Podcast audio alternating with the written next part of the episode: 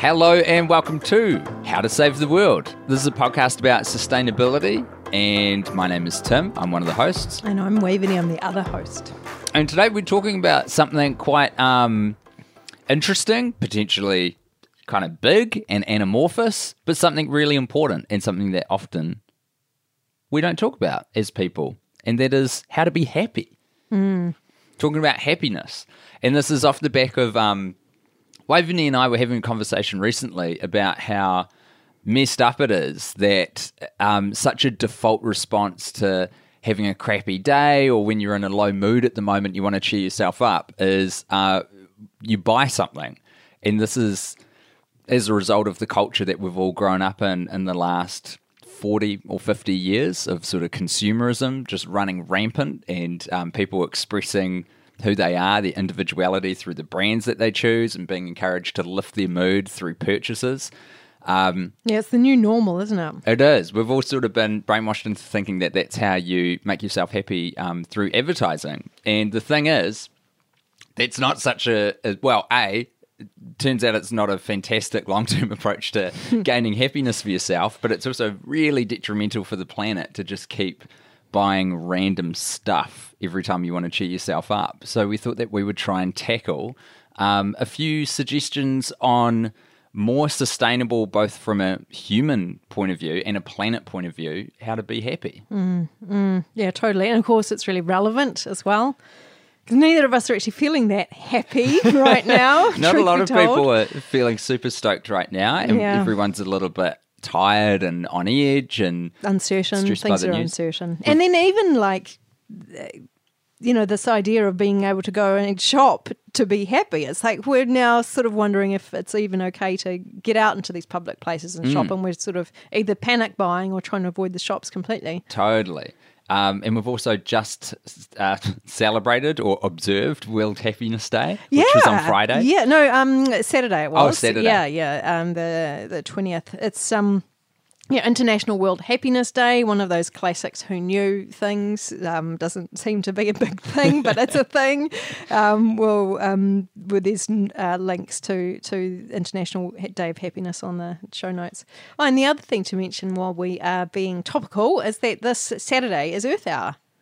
I Do you- remember Earth Hour. I know it's kind of a bit old school now. It's been a, been away for a while, hasn't it? Yeah, it has apparently, and it's back in full force. It's one of the biggest things that get actually celebrated in terms of the environment annually. Um, and yeah, so you don't. The great thing about this is that it's really. Uh, it's something you can do at home. It's something you can do in self isolation. Just from eight thirty p.m. just for one hour, you try and power down everything. And it's actually one of my favorite things is to have like just candles around and TV screens off. Yeah, It's a really cool symbolic gesture of unity across the world that brings everyone together to just remember that, you know, the planet that we're on, um, we're not treating very well. So, yeah, it's a really cool act of solidarity to, in whatever way that you can, throw down and join in on, on Earth Day. And there's um there's a website for New Zealanders too that are interested in what they can be doing, but of course no no gatherings. And the other thing, sorry, it's all turning a bit newsy, but um, March of course is the the month that I was trying to just ha- wear six items of clothing. Yeah. and it's it's sort of during well getting near the end of March. Seems to be going on forever. The beginning of the March feels like it was It's a real two years ago now. Yeah, it's weird. Yeah, but um. Yeah, I don't know. It turns out that it's easy. There's, I don't really have much to say about it. I Oh, really? Yeah, I mean, and I've been enjoying it, and um, I think that some situations are easier than others for people. Um, we I, we had a woofer with us, um, which is one of the um, a worker on organic farms. So it's a voluntary exchange. You they work for food and rent. So um, we had a woofer, and of course woofers are usually international. Um, we had them with us arriving, and then they needed to go into self isolation, and then she started freaking out that she was not going to be able to get back home because the borders might close. Um, she lives in San Francisco, so we ended one thing led to the next, and we ended up doing this emergency dash to the airport on Tuesday and last week, and um, I knew that I was coming to Auckland for three days, and so I could I packed my bag in like 30 seconds. It was awesome. I just I was like, well, that's easy. It's just these six things, and I was wearing half of them anyway. Yeah. So gosh, I was like, yeah, that I would really have struggled to do that, and would have arrived here in Auckland without a basic thing I needed, but. Oh, so All I actually found, yeah, I actually found that really quite telling, and I thought, how much time have I been wasting in my life? Um, picking outfits. And then I I also haven't had time to because remember how I counted up all the things and I had seventy seven items that I Mm-hmm. could have picked from, and um, I realised oh, I just haven't had time to put them away. I thought it'd be quite nice to have just an empty wardrobe, but I, they're all still just sitting there and.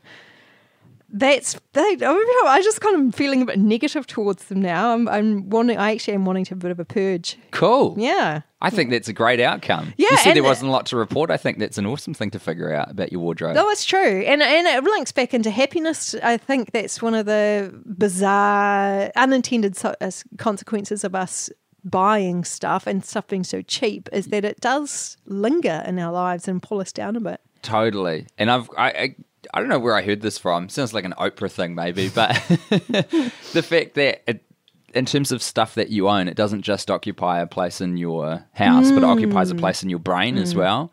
And the if, things you own end up owning you. exactly. So if mm. you can end up uh, if you can try and get rid of that clutter, that stuff that you don't need to own around you, you can you can find some incredible mental health benefits from that as well because you're not kind of lugging these objects around in your brain either. I have a thing about these boxes I've been lugging around since um, Mum and Dad said you need to get rid of your crap from childhood, and I.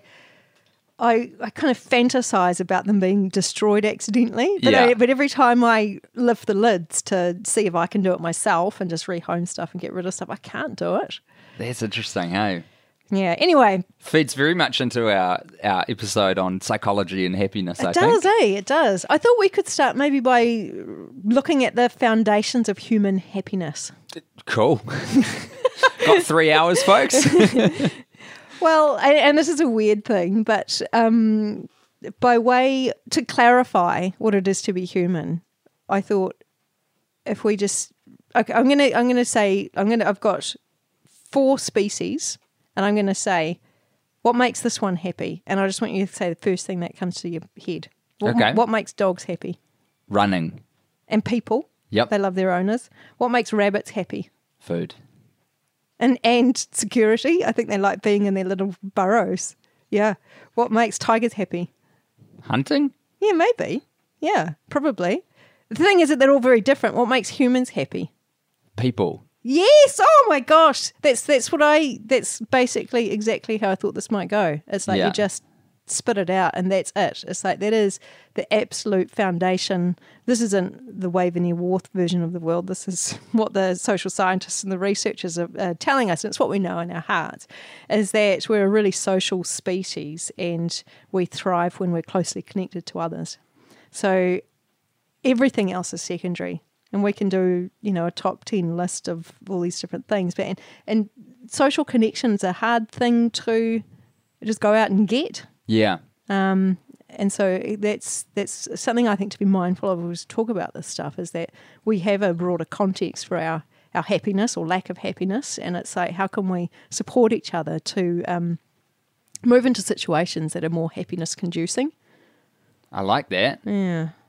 Um, how can we support Well, I think this flows back to what we how we sort of framed up this episode because it seems like Western societies are structured in a way that isolates people and uh, and atomizes us and doesn't build community. It sort of um, treats again us quite un- unintended consequences i think too like Yeah. we look at the freedoms that we have had in the last 50 years um, the flip side to be able to travel anywhere at low cost or go anywhere is that we're choosing we're making choices all the time and so we some people are kind of the winners on that and other people are the losers so it used to be that we didn't have a choice who we hung out with you, Yeah. you were stuck in your little area and you regardless of how unfortunate your neighbour was or the local baker was or whatever that was that You got and on we're with it. forced into these relationships whereas Yeah. now we choose our relationships and Yeah. so we're just there's some people that um, just are on the, the out of that Yeah, and it's it's so that that's an unintended consequence of of technology and, and positive things, all the things that we love um, about our lives, being able to, you know, if you look at your friend network, it's not your neighbours, is it? That's the thing. I, yeah, that's an interesting point. You don't. Your friends are people who you were kind of, generally speaking, thrust into a situation with that you had no control over. They're people who you got put into a class with at school, who end up being your best mates that you carry through, or Oh. people that you work with who you're like.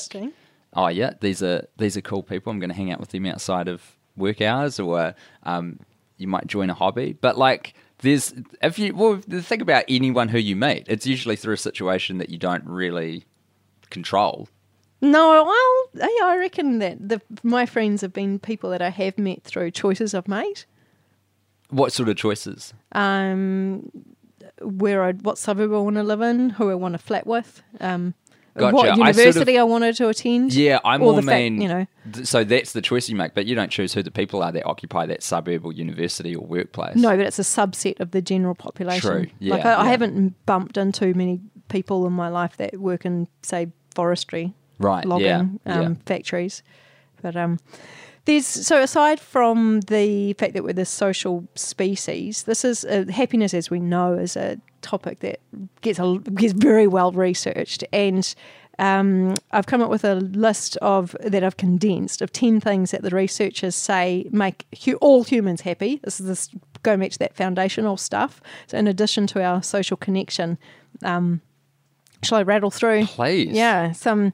So it's really interesting, and the thing that struck me about this list actually is just how it's surprisingly uncommodified. Like it's not coffee and chocolate. It's like the first thing is caring for others. I don't. I don't think this is a list that's in order. Number ten is sex, so it's probably not. Or which order? Who knows? But so caring for each other, growing up.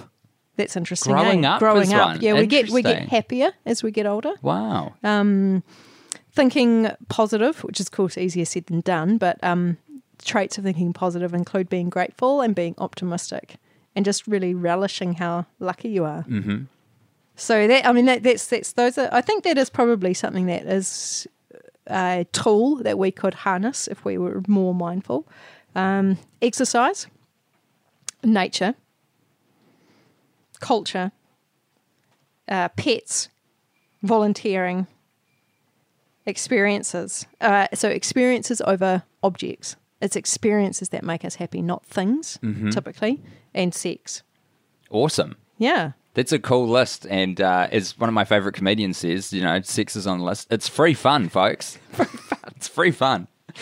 Um, I I did sort of a slight deep dive on a couple of those, just to ones that we kind of well. Exercise, for example, we get told all the time, and we sort of know in our heart of hearts it's intrinsically true that exercise makes us happy. But I was like, I want to find the science that actually backs that up. awesome. Uh, go, do tell. Well, there was a paper written by Dr. Daniel M. Landers from Arizona State University, um, who is an expert on mental health, and he basically was drawing on meta-analyses. Um, it, so, meta-analysis in um, in science literature is when you do a study of studies.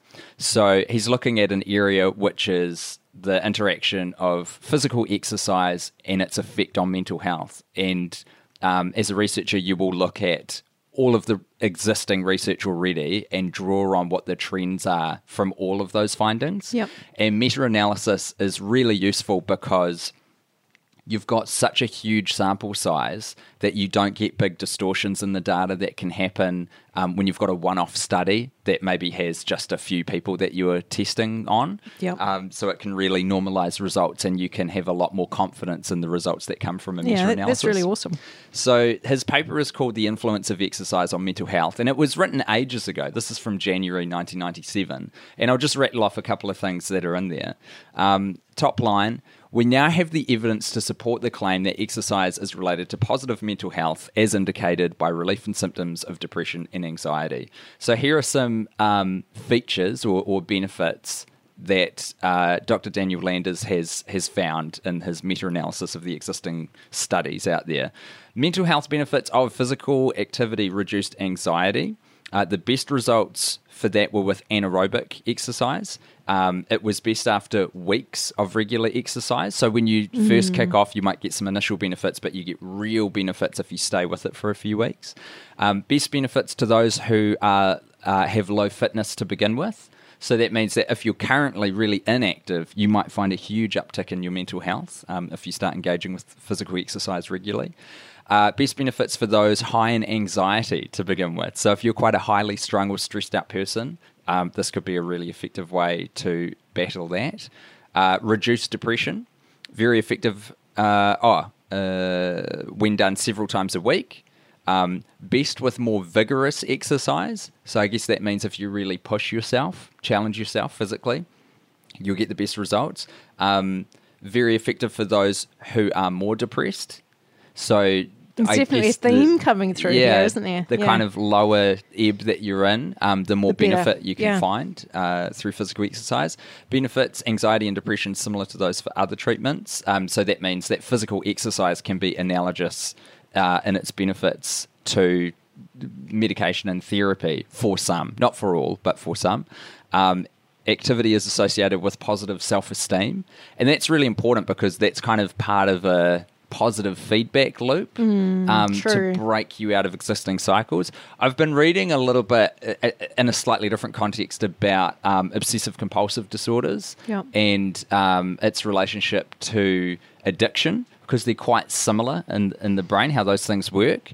And Oh, that's interesting. yeah, and it's all about trying to because those things get really it, what it is in the brain. My limited understanding is that it, you get trapped. You get really trapped in these loops, these negative mental loops, and you can think of it in terms of a language loop where you're constantly beating yourself up and you keep repeating the same negative unhelpful, unhealthy messaging over and over again. Or you could think of it in a neurophysical way where you are constantly strengthening certain pathways in your brain, and those pathways are not useful um, or healthy. But they get more and more strong because it's it. becomes the path Yep. of least resistance. You're like, I'm unworthy, I'm ugly, I'm stupid, whatever, and you keep repeating those things, and they get more and more ingrained and things like exercise in the context that I've been looking into it as psychedelic substances um, can can help break those enforced loops that are happening all the time.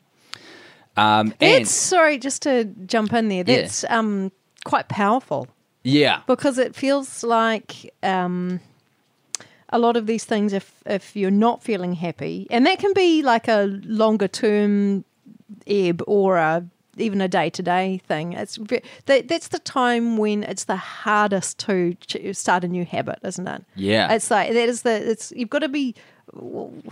You've got to really be on top of things to decide. I'm going to go for a run for the first time, Totally. and and just to hear that, and to hear yes, it's really really worth it, and to be able to, I guess, just make a commitment, mind over matter, and have a real sense that this is really going to be worth it. Maybe in if you give yourself three weeks, and, totally. And in my experience, it's uh, everything is just about starting.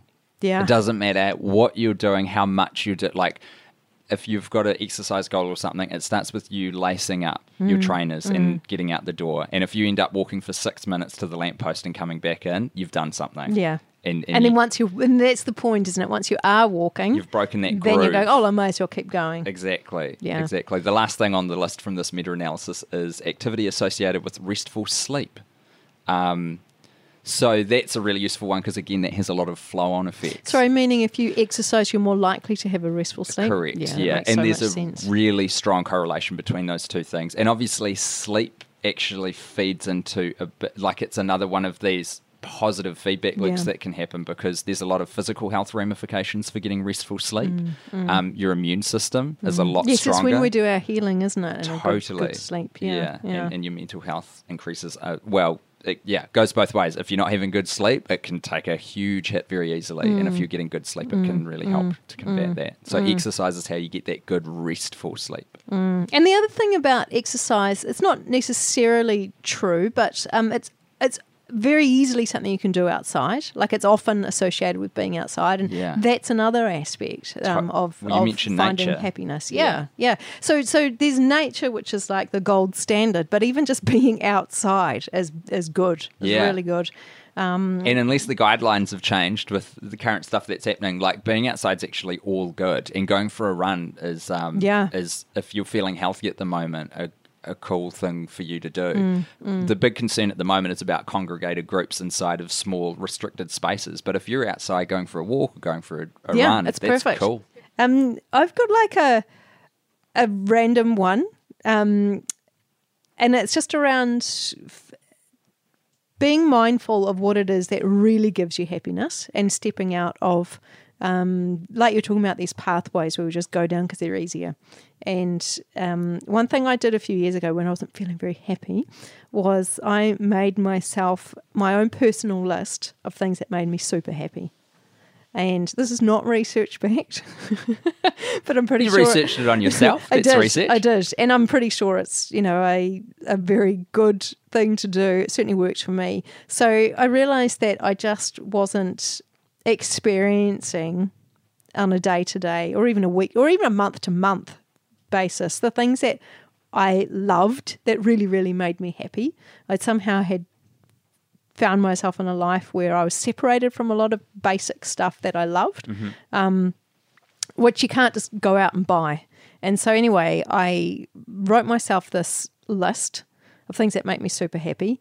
And uh, I called it a five senses list because I just use that as a technique to Oh, really think through, like, you know, is it a particular meal that I like, or a smell, or a feel, a feeling. And so I just started to get a bit more aware of that stuff, wrote it all down, and then given that my pathways and patterns weren't steering me towards those things, I felt that I needed to take it an extra step and be really intentional about trying to get some of that stuff back into my life. Mm-hmm. So I put a standing meeting into my diary for like a Sunday afternoon, and then I would plan for that time which one of these activities am I going to try and do? How much get it in my life? cool. Yeah.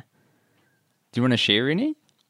Well, you had on I. I, so actually, I, um, lo- well, I didn't lose that list. I threw it away because uh, when I moved to Rainbow Valley, um, which is just a an old permaculture farm up north in Matakana, um, my life changed a lot, and I, I suddenly had all of these. I'm almost all of the things on the list because it's things for me like watching the stars at night or sitting around a campfire. Those are the sorts of things I really love. Well, And- that's interesting, isn't it? Because I wonder if that's not accidental. That you actually sat down, made the time, made the list, Huh. and then it just happened oh my gosh, I never thought about that. that you wound up Yeah. in this context that Yeah. fulfilled all so I thought. I'm just yeah, I just felt like it was just I'll get rid of that list. But then but then thinking about this episode and then thinking about that, I did actually sit down again and just come up with what's true for me now. So I can read it out if you Yeah, like. yeah, I'd love It's that. there's some random things on it. And and also I, I wasn't trying to edit out the things that weren't environmentally friendly. So Mm-hmm. you'll hear some things on the list that you think, oh well, that's got a bit of a carbon footprint. But it's just like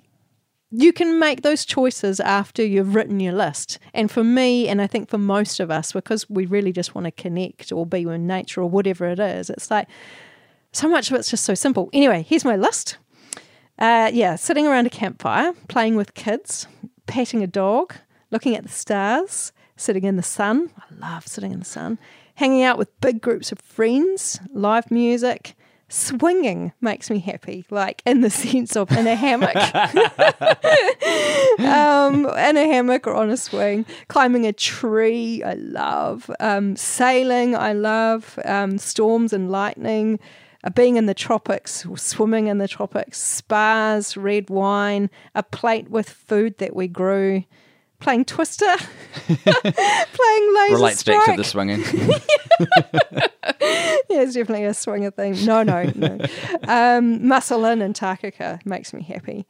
Um, power cuts at night make me happy with so we can get the candles out. Swooping native birds, smell of vanilla, traffic light drinks with those little paper umbrellas. yeah. Um, Devonport Folk Music Clubhouse Bunker is the coolest place on earth. Uh, surprise beer gardens. I love that. You walk in somewhere and, oh, look what's out back. Um, cooking dinner with house music cranking and flamingos. I love it. Those None of those are that- not environmentally friendly by the sounds of it. Well, getting to the tropics might have a bit of a footprint. I guess that's true, unless you sail there, Yeah, which true. incorporates Hey, another yeah, one of yeah, your we're through a storm. um, yeah. So What a great list. I think just and so so yeah, I would take that list and I would look at it and go, well, what can I do this Sunday? yeah. You know, like can I have a campfire? No, probably not. But could I find a dog to pet? Probably. Or, or climb a tree? Probably. And it seems like the first step to this is actually just hitting pause for one moment and going, hold on, what actually does make me happy? Hmm. Because that's that's the other thing about the lives that we're leading so much at the moment and why there's this weird underlying phenomenon at the moment where people seem to be taking a breath while in self isolation and an enforced unemployment Yes. state where people are Yes. like, Oh my god, thank thank God I can just know. just like sleep in for Yeah. you know half an hour more or just not have to worry about It that thing at highlights our freneticness. Absolutely. And I think that that will be something that we carry through this massive global tragedy, which could be um, a, a positive outcome about how we think about our lives, is just a little bit more attention to that frenetic way that we've all been living and how an enforced shutdown felt. And there was, Yes. um, there's a lot of fear, obviously, and rightly so about this, but a little bit of relief Yeah. from the work thing. Yeah, I'm hearing that, from rabbit so many wheel. people, and I feel that myself too. Yeah.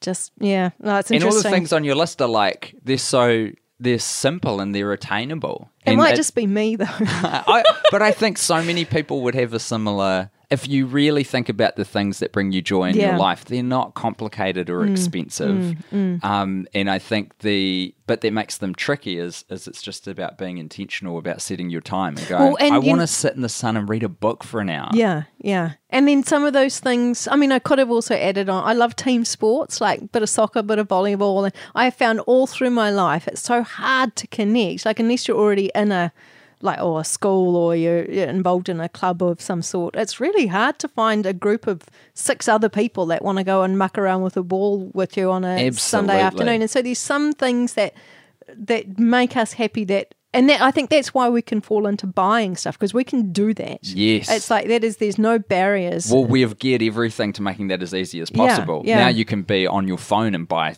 Yeah, something. but you can't go and buy a soccer game with your mates. yeah, And yeah. so it's like, well, I can go to the mall. So it's like, how do we just? Well, I think acknowledging that is really important. It's like, yes, these things are simple, but totally. we we have to actually think through how we can solve some of them. Well, I'm very into using the weapons of capitalism against itself. So these big things that we hate, like well, that I hate, like Facebook and that, which are um, employing literal like you know neuroscientists and stuff to find out how we can addict people more to a social network uh, website. I mean, Yeah, we've both seen Be- how hard it is going on, eh, to post. It's like Yeah, as soon as you're on there, there's this crazy platform that's distracting you. And not for nothing. They've got billions of dollars and they invest it into tricking you into staying on there. And it's such a waste of time and mental energy. Mm. But if you're a little bit more intentional and you take some agency yourself, you can use those things to connect with people in your community and arrange a soccer game that you want to do on the weekend Mm. or, a, or a house party or whatever. And so it's just about like I think intentionality is a big word that's been floating around in my head for a little while now, and I'm not quite walking the path, but I'm thinking a lot more about it hmm. because in the absence of being intentional at the moment, there's so many things which have had huge investment of, of time and money and smart people to distract you and to t- take your attention and your time off of you. Hmm. And we need to like fight back against hmm, that. Um, I did a little bit of research into one other aspect on your list, and that's helping people oh, cool. From a science background because this is something that I anecdotally myself have found um, is really consistently brings happiness and joy is helping other people, working in the service of others. And if you read um, or, or just like listen to any kind of smart people who, I don't know, work as activists or historical figures that have been part of movements or what have you, so many of them um, talk about the joy, the, the implicit joy that comes from helping others and being part of something bigger than yourself and fighting on behalf of others who don't have the power to fight for themselves. And it doesn't have to be that grandiose or, or political whatsoever. Um, the simple act of volunteering uh, is a really good thing to do for your own happiness. Would you go as far to recommend that someone volunteers and gets in that space, even if they couldn't think of anything worse? Like, you know, do you think it's something that could, yeah, it could really Absolutely, because like the worst- exercise, the- really similar to exercise. It's like bloody hard. the very want to do it. the very worst thing that's going to happen is you go this isn't for me and that's fine and it's actually really unlikely that that would happen Hmm. um, one that really surprised me it was uh, last year i volunteered because i just found in my I, I started going on the volunteer auckland website. So there's actually some really great resources out there if you're in this headspace. Um, where usually registered charities will put on roles that they need filled. And so there's a volunteers, Auckland, there's volunteers, Wellington. If you just Google it, the website will come up and you can see what expertise and time you have to offer to a particular thing. So I was doing some bucket collection for um, the Neurological Foundation and Red Cross and SPCA at supermarkets, which is really Awesome. easy. You just roll out for a couple hours with a bib on. Um, but one that came up was uh, this this camp for teenagers, which was uh, four days, I think, that was in their school holidays. And it was sort of a combination leadership camp and um, people who were struggling, young young people who were struggling a bit at school, and there were a lot of pathways to get onto that camp. So some parents paid for their kids to go, but there were a lot of scholarships as well for people who didn't have the means to send their kids. Um, and the age group was uh, like 11 would have been the youngest kids and up to 16 or maybe yeah i think 16 was the oldest. And i'd never done anything like that before. Um, but they had such a great system in place because they've been doing it for 20 years that they brought you through two days of really intensive training and you formed this incredible bonded connection with the other people who were volunteering. From super different walks That of life so cool. So you just did that. Yeah, just yeah. Totally like cold calling. You Yeah. saw it online and yeah, just it. saw it online and did it. And there's opportunities out there all the time for that. Like those people are, are always looking for um, people to help out. And I got so much out of that, like it to the point where it was almost this, you know, it could be viewed as a selfish thing to do because I just got so much joy and pleasure out of Mm. being part of that group and working with these young people and like seeing the incredible progress that they made over the four days. Like I got so much out of it that even though it's quote unquote volunteering, like it gave me so much benefit. And I think that is often an underlooked thing about volunteering is that you get personally so much out of it. Um, and the research backs that up. So I found uh, from a, a, a doctor, Dr. Stephen G. Post, PhD. Uh, he wrote a paper in June of 2014 called It's Good to Be Good and he quotes um, some statistics about declining levels of happiness, um, particularly in some groups of Americans, off the back of uh, Gallup studies that they've been doing. So, Gallup are a big polling organization. So, this is huge sample sizes that they're dealing with, and they're finding this trend of stagnation or declining happiness. And they were comparing between 2008, when there was a global financial crisis, and 2014, and they found that people were no happier. So you'd think happiness really would have bottomed out in the middle of a financial crisis, but people were not happier six years later. So, in a survey of um, four and a half thousand American adults, 18 and older, they found that 96% of volunteers report feeling happier as a result. Uh, 68% agreed that volunteering has made them physically healthier. 92% uh, agreed that it enriches my sense of purpose in life, which is a huge thing associated with happiness, is having a purpose, having a reason to be around. 89% said that it's improved my sense of well-being. 73 said that it lowers my stress level. 96 people uh, percent said volunteering makes people happier. So these are huge over like massive majorities of people. Um, 77 said that uh, percent said that it improves my emotional health, and 78 percent said that it helps recovery from loss and disappointment, which is a really interesting stat. So it could be as simple as an unorganized form of volunteering, hanging your head over your neighbor's fence and just seeing if they need anything. If you want to make a meal for someone you know in your community um, needs one, texting someone who you know is having not such a great time at the moment. Giving blood is something that I've been doing for ages. I unfortunately had to stop when I um, cut down on animal products because Oh. my iron levels went Oh, down. gosh. But like giving blood is so useful and really easy. And can I also just add that you've got to have a certain level of well, put it this way: the people who are more likely to volunteer will be people who are more likely to think that they've got a contribution to make. So, I guess just a shout out to those people who actually feel that they don't have a contribution or that no one would want them. It's just not true. It really isn't. It isn't. It's like all in your head. You're awesome. Everyone has something to give and contribute to other people. At a minimum, you have blood. that can be your starting point See, there- baseline. There you go. I knew there was something in it. But but you know it sounds silly. But then again, you donating blood, literally just the thing that you is rolling around And in your body, not- will save Yeah. li- like literally save lives. And not everyone can donate blood either. Not everyone actually. can. Yeah, totally. And, uh, and also conservation volunteers. They're they're really nice, easy. Like if you're a bit worried about what sort of a contribution you might be able to make, or if you want something that's just like easy in, easy out, um, check out Conservation Volunteers New Zealand. Um, Awesome. and you just go do a tree planting day or a litter cleanup or whatever, all over New Zealand. Yeah, that's great. Do we have any other stuff we want to cover? Um, well, the the old make the old happiness tips thing does make me a bit nervous because it's like, well, the old self help books, as we know, they've got some really powerful tools, but and yeah, it's, it's, of course, it's really likely. I think some of the stuff we've been talking about is that it, there are obtainable things we can do to make ourselves happier, but I think we also need to look at our context because some of our contexts aren't as conducive to happiness as they could be. Um, so yeah, I would I would actually like to just I guess finish off by highlighting how being happy isn't just something that we can isn't just something to do with our experiences or our situation. It's it's or, or our choices or our attitudes.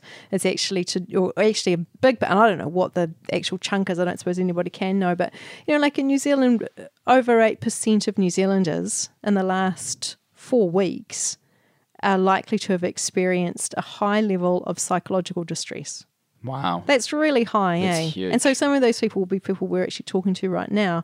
And of course, we've got the highest teen suicide rate in the OECD in Mm-hmm. New Zealand, um, as well as generally high suicide rates. Um, and also, arguably, because I've found research on either side of this, but happiness is quite tied to income and connection, definitely. Um, and it really depends what side of colonialism you fall on as well. Like these Totally. big picture stuff, things that don't have quick fixes. Yeah. Um, and I guess there's also, um, you know, large events, obviously, that what we've had unraveling on us in the last few weeks. Um, the earthquakes in Christchurch, the mosque shootings, these are, you know, local things that affected us. Um, and to to talk about happiness again, it's just, uh, I mean, we could just be in bad situations, even personally, um, with loved ones or work or death. Um, so it could be that there's a time and a place as well for maybe this just isn't your time to Totally. be yeah yeah, Yeah. to be it's maybe it's time to grieve or maybe it's time to be making some hard choices Mm-hmm. um, and then I, stepping it out a bit further I, I I'm not going to dig deep into this stuff but I, I do think it's like if we're aware of things we can we've got more opportunity to make choices about what we want to step out of and um, or step into and um, so looking on a national level um, you know it's easier to be happy in sweden than it is to be happy in russia statistically and it's actually easier to be happier in new zealand quite significantly than it is easier to be happy in germany Wow. yeah, so I would not have no, anticipated it's, that. It's it's interesting um, that you know, and if we can talk about all these wonderful things you can do to be happy, but that's one thing a Westerner talking about that versus you know trying to convince someone making your own clothes in a sweatshop Mm-hmm. somewhere that they should be happy. So obviously, context is a huge thing, and then just taking it out, I feel like it's a you know a circle that's getting larger and larger as we sort of take it out because we've started with us and, and internal things. And if I could just, I guess, finish off by talking really globally about the human population, particularly in the West, that we're getting more obese, more lonely, more depressed, and more medicated. These are all trends. Um, and a- a- and just on balance, um, you mentioned the Gallup report, um, but there's also the um, International Happiness Survey, an annual survey, which is also another huge survey. Um, I can put the links into that, um, showing that there are still really high levels of self-reported happiness In fact, they're saying it's slowly on the creep up. And that we'll have a tendency to underreport, under to to assume that other people aren't as happy as we are. So Huh. yeah, so it's quite weird. It's It- such an interesting. yeah, fact. yeah, it is, and I, I- yeah, I, but I guess um, whatever is going on statistically, there's definitely a benefit to unpacking what normal is. I think. Yeah. Do you get what I mean? Like, like um, the collective things that we do or think that aren't perhaps conducive to happiness, but we don't even analyze them because we just think it's normal. Um, like, okay, so like materialism is a massive thing. This that desire to own things, and that belief that owning it is going to make us happy, which we kind of touched on already.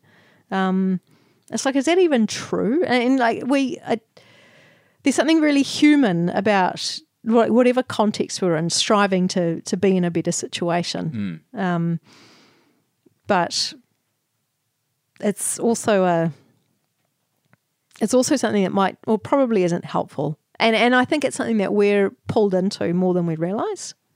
Um, and then part of that It, is it's sort of like a, a wider sense of keeping up with the Joneses, Yeah. like wanting the, the bigger house, the flashier car, the yeah, whatever. Yeah, yeah, and it, uh, part of that is this this this context we're all in around growth being normal and change being normal and progress being normal. It's um, if I I, I sort of think, oh, you know, I'm I'm not into all of that or whatever. But if I look at my life and the way I live it.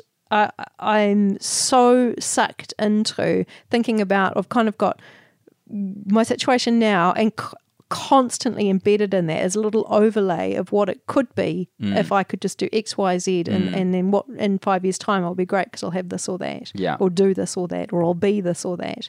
And it's like that is so normal in our context, but it's like if I go back a few generations, um, the fact that someone could have been born, grow up, have their kids or whatever, and die all without really experiencing any shifts.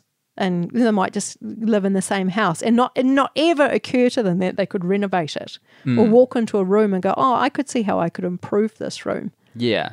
And there's a balance to be struck there because we do have it in our power to improve our circumstances, which can bring happiness, but that relentless pursuit of improvement for its own sake is, is Yeah. can be quite a um, I guess empty endeavor. Yeah, yeah. Well, I guess none of the things I'm saying I'm sort of apply uh, uh, saying as are intrinsically bad. I'm Mm-hmm. just I just want to encourage people to become aware of some of this background stuff that we just don't even often think of as being there. Yeah. we just think, oh, every, that's just normal. We take it it's for normal granted. to change. I think that we've been conditioned to think like that a lot because of we get trained from from birth, from the news and from governments. Think about like GDP, Mm. things like that. That everything's got to constantly be growing. We've got to maintain three percent growth every year forever of economic Mm. Yeah, growth. yeah. It's like well, that doesn't seem Yeah, and then that's feasible uh, forever. Yeah, and then the overlay of technology as well. Like that's shifting. We and we've just all that's all just been part of life, and we just expect that to be different in five years or even a year's time. Um, so there's not much stability in terms of um, there's we don't have any expectation that the future is going to look similar to what it is now. Um, whereas, and again, not good or bad, but a few hundred years ago, or going back to the hunter gatherers, Yeah. they had they were the opposite. They totally expected stability, and people just got more and more revered as they got older because they learned more and more stuff. Mm-hmm. Whereas we have this opposite thing where the younger you are, the more you know, the Yeah, more you understand stuff, and there's that sense of loss as you get older of going, "Oh, I'm getting a bit out of it," or "I'm getting a bit out of the loop." Thirty-two. I don't understand what's going on with Yeah. technology and stuff. Well, you would have been an old man back in the hunter gatherer days. Mm. Yeah. So, do we? uh, Here's an idea to round off this episode. Do you want to pick like three things that you reckon people should focus on, or maybe we could do two each that you really want to pe- people to carry forward? No, I don't know. I don't have anything like that. You had a list of ten stellar recommendations up the top, and Oh, yeah. another list of your own personal stuff. Yeah. Um, what do I really think people should focus on? Oh, I like the two that you pulled out. Physical exercise and volunteering. Yeah. I don't know. I feel like I have. I it just feels like such dicey ground. The whole giving advice thing. On Okay, I, I like the fact that I've thrown out a really broad range of things that people can sure. pick from, or or accept, or just not. Cool. Do you want to do you want to have a crack at a wrap up then? Because I just feel like it got a bit negative at the end. I'd like to bring it back. Yeah, up. yeah, yeah. It has gotten a bit negative at the end. Um, so anyway, those are, I guess, more slow burners. Just thoughts to ponder, and um, yeah, if we bring it back to the happier part of the podcast, we were actually dwelling on what it is that can genuinely make us happy. I really liked what you said, Tim, around. Um, caring caring for others and volunteering um, so because it's it's a time filler as well it, it, allows us that chance to connect with others instead of going to a mall um, Totally. yeah, and exercise yeah you're a genius you know one thing that isn't on my list but i just thought was a random thing a friend sent me a snail mail letter a while ago and i was like what is this thing and I, I haven't done it because of course you know a bit too frenetic, but I think that's pretty cool. Write a letter. Yeah, actually, just it write a letter and post it to someone. I only get them for um, wedding invitations and wedding thank yous now, and they're so nice to receive. I totally Mm, it's always so exciting, isn't up. it? Yeah, getting yeah. something in the mail. Yeah. it's awesome. I love it. So don't worry about all that existential stuff. Just, Just write a letter. yeah, just go snail mail. Uh, well, thank you for all the research that you did for this episode, Wave. Um, I think that was a really cool episode to do and to just spend a bit of time talking about this stuff because I think it is critically important but often overlooked because Mm. there's always something bigger and more pressing going yeah, on. yeah, yeah. and in this space too, eh? Like um, people listening to this podcast probably a bit more tuned into impending ecological Mm-hmm. issues, I guess you'd say, in the future. So yeah, it's great to think about ways that we can just carry on with the mental health and and do those nice things for ourselves and for others. Be Nice human, being human. We will Amen. get back to regularly scheduled programming in the next episode. Thanks for joining us. Um, please share this episode with people who you think might benefit from hearing it, which I reckon's everyone. Share it with everyone. Everyone. And we'll catch you in the next episode of How to Save the World. Ka kite.